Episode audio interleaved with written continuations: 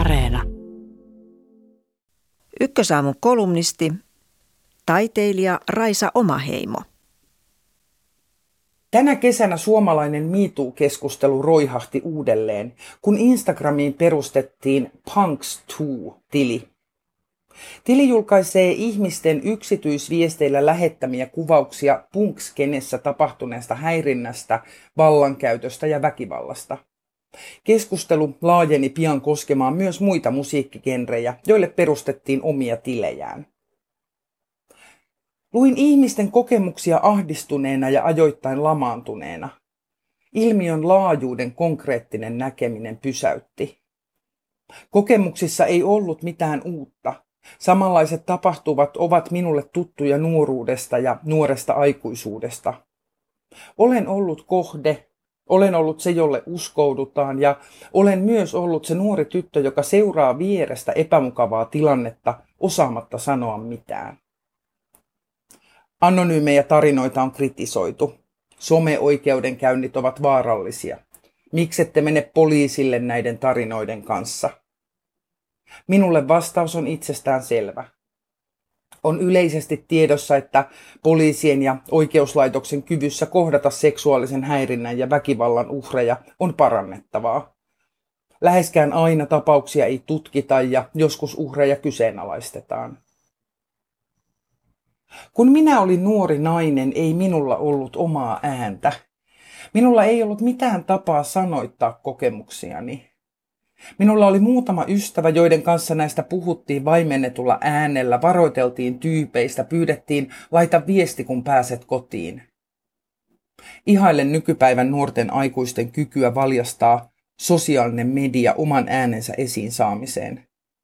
Instagram-postaus postauksen jälkeen avaa kuvaa paitsi yksilöiden kokemasta myös rakenteellisesta ja kulttuurisesta väkivallasta sekä ilmiön laajuudesta. Ihailen nuorten naisten välistä solidaarisuutta.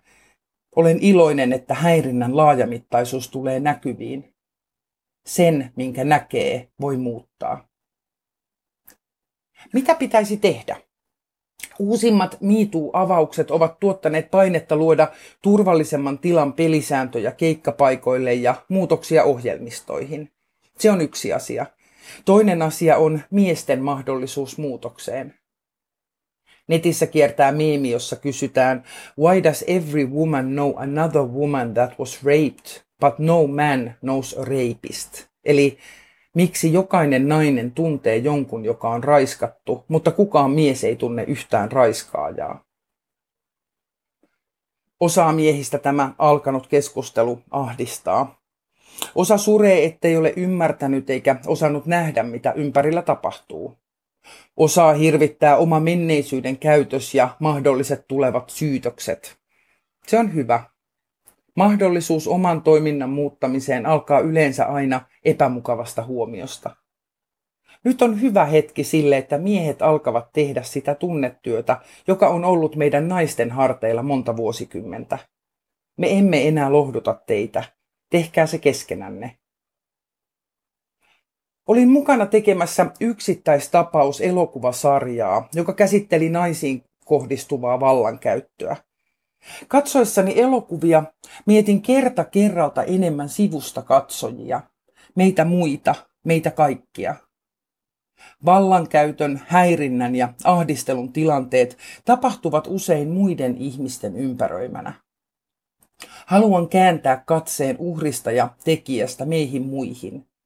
Meillä on valtaa puuttua tilanteisiin. Se on harvoin mukavaa tai helppoa, mutta se on mahdollista.